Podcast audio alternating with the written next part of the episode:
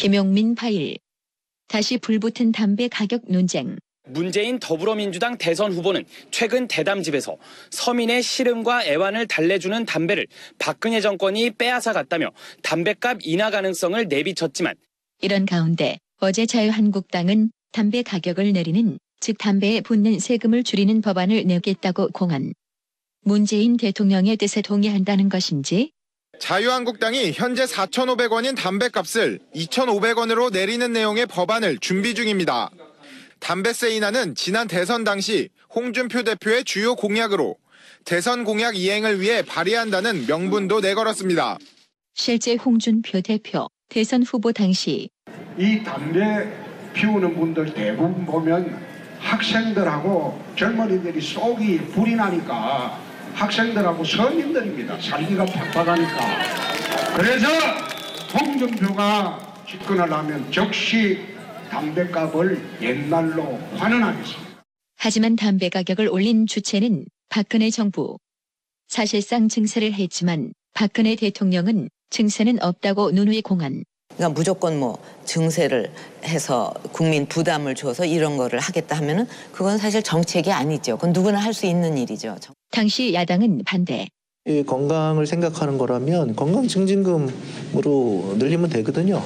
그걸 왜 굳이 국세로 늘려요? 결국 합의. 담배세는 여당안 대로 2천 원 인상하되 야당이 요구한 대로 담배에 붙는 개별 소비세 일부를 소방안전교부세로 돌리기로 했습니다. 증세는 아니고 국민 건강을 위한 방안으로 담배 가격을 올렸다고 했는데 실상은 올해 상반기 국내에선 17억 천만 갑의 담배가 팔렸습니다.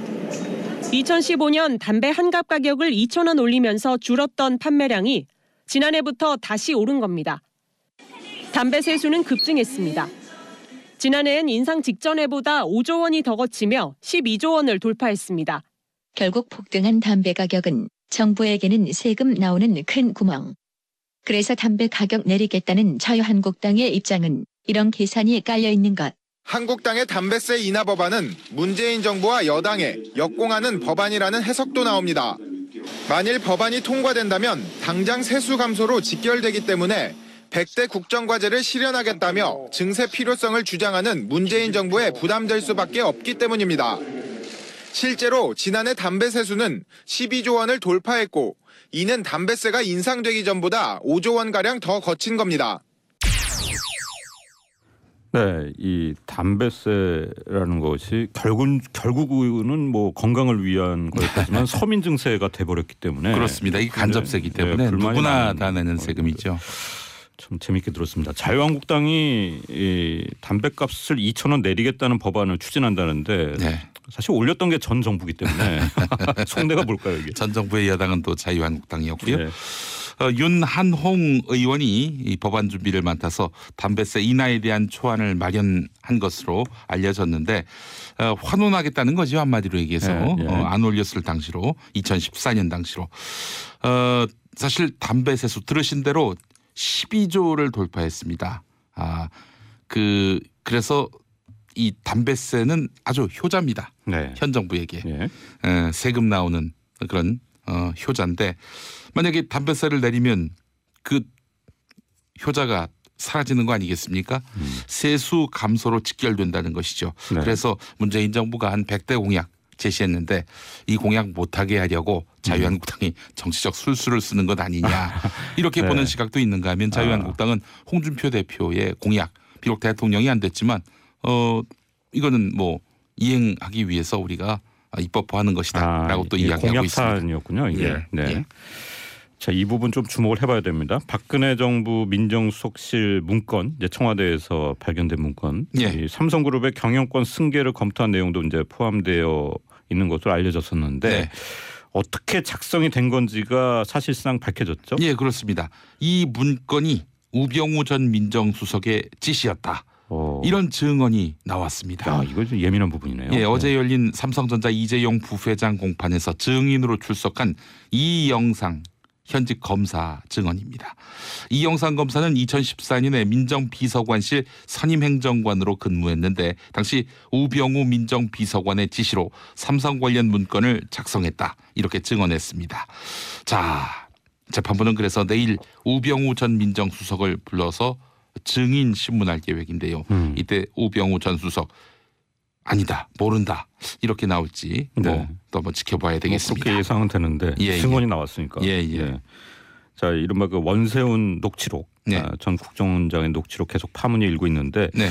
자 이제 파장이 이명박 전 대통령 쪽으로 쏠리는 것 같습니다. 예, 원세훈 전 국정원장 이분이 무슨 정보기관 치안기관 출신이 아니라요 서울시 지방공무원 출신입니다. 음. 그런 분이 이 가공할 만한 어, 선거 개입, 언론 탄압 이 구상을 지시했겠는가 라는 의문이 듭니다. 네. 결국 이명박 전 대통령의 지시를 받은 것이 아닌가 하는 그런 시각이 있는데요. 그렇죠. 원세훈 전 원장은 서울시장일 당시 이명박 대통령과 인연을 에, 그 같이 하게 되면서 최측근이 됐습니다. 음.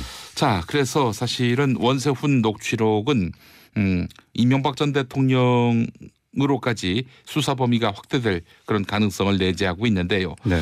원세훈 녹취록은 국정원의 적피해 청산 TF가 삭제된 파일을 복구해서 검찰에 넘긴 것입니다. 경향신문은요. 이명박 정부의 의혹을 겨누려는 문재인 정부의 의지가 반영된 것 아니냐 아 이런 해석을 내놓고 있습니다. 그렇군요. 자, 이 충북 도의원들의 외유 파문 뭐 좀처럼 가라앉지를 않고 있는데 예. 더불어민주당 소속 최병윤 충북도 의원은 일단 자진 사퇴를 발표를 했는데 음. 어 김학철 도의원 같은 경우에 여전히 좀 억울한 게 많으신가 보다. 네, 일부 언론 네. 보도를 보니까 그 프랑스에 있을 당시에 어, 충북 도 의원들 사이에서 왜 돌아가야 하느냐 이런 반발 기류가 있었다고 하는데 음. 김학철 도의원은 아닌지 궁금해집니다만은 네. 예, 자 김학철 도의원과 박한범 도의원 자유한국당 소속인데 이분들은 좀 늦게 귀국했죠. 어 그래서 왜 그런가 봤더니 비행기 편을 구하기 어려워서 귀국이 늦어졌다 이렇게 해명했었습니다. 네. 자 그런데 이분이 이 두 분이 그 프랑스 남부의 마르세유까지 갔다 온 것으로 밝혀졌습니다. 아. 아, 그렇다면은 아니 비행기를 기다려야지 네. 어떻게든 생기는 비행기 타고 와야지 그 남부까지 갔다 올 이유가 있었겠는가? 이건 뭐- 남은 일정을 그냥 더 소화했다. 뭐 예. 이렇게 봐야겠네요. 그렇습니다. 예. 예, 그렇기 때문에 더욱 지금 공분을 사고 있습니다. 음. 지난 한 달 동안 이제 노후 석탄 화력 발전소 8기 가동을 중단시킨 조치를 했었는데 네. 미세먼지 절감 효과가 궁금합니다. 이 석탄 발전소가 말이죠. 음. 충청남도에 집중돼 있습니다. 자, 그런데 이 노후 석탄 화력 발전소 8기를 중단시켰더니 미세먼지 농도가 월 평균 마이너스 1%였다는 겁니다. 네.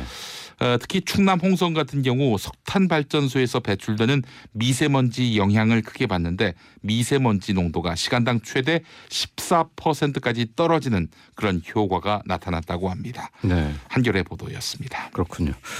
오늘 조간 보니까 서울 은평구와 충남 천안의 두 아파트를 대조한 기사가 아주 눈에 띄던데. 예, 전에 어느 일주일인가 제가 그 수색을 지나갔는데 음. 이 수색동의 한 아파트 예 청약 접수를 하려고 12,000명이 몰렸던 그 현장이었던 것 같습니다. 네. 320가구를 모집했는데 1,200명이 몰렸다는 것이죠. 음. 38대 1의 경쟁률을 기록했습니다. 네.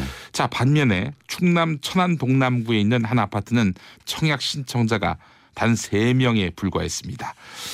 이 지역별로 분양시장 양극화 현상이 더욱 뚜렷해지고 있는 것인데 네. 어, 이렇게 되면은 지방 아파트 값의 하락, 하락은 결국 지방 부동산 시장의 미분양 사태로 이어질 수밖에 없고 이로써 집값 하락의 원인이 되는 이런 악순환을 낳을 수밖에 없다는 것이죠. 네. 한국일보에 관련 기사가 있습니다.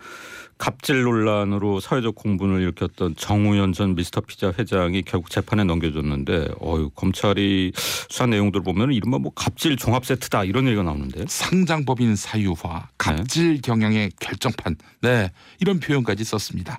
정우현 전 회장은 지난해 부회장인 아들의 월급을 2,100만 원에서 9,100만 원으로 4.3배 올렸는데 네. 아들이 개인 채무 90억에 원금은커녕 이자도 못 내선데요. 음. 아들은 유흥을 즐기면서 법인 카드로 2억을 긁었다고 합니다. 네. 한국일보에 기사가 있습니다. 자, 지난주 이 시간엔 이제 저희가 어, 태양광 발전에 대해서 어, 소개를 해드린 적이 있는데 네. 어, 한 청취자분께서 태양광은 이제 한 번 지으면 영구적인 것처럼 이렇게 보도가 되는데 사실 그렇지 않다. 음. 아, 태양광은 영원하지만은 태양광 시설은 영원하지가 않다. 음. 아, 이 점을 좀 이제 독일, 미국과의 그 상황을 좀 예, 비교해서 보도하는 것은 적절치 않다. 뭐 이런 의견을 좀 보내주셨습니다. 이거 꼭 반영해 달라고 연락이 와서 제가 알려드리겠습니다. 예, 예. 예. 아, 오늘 잘 들었습니다. 예, 고맙습니다. 네, 김영민의 뉴스 브리핑이었습니다.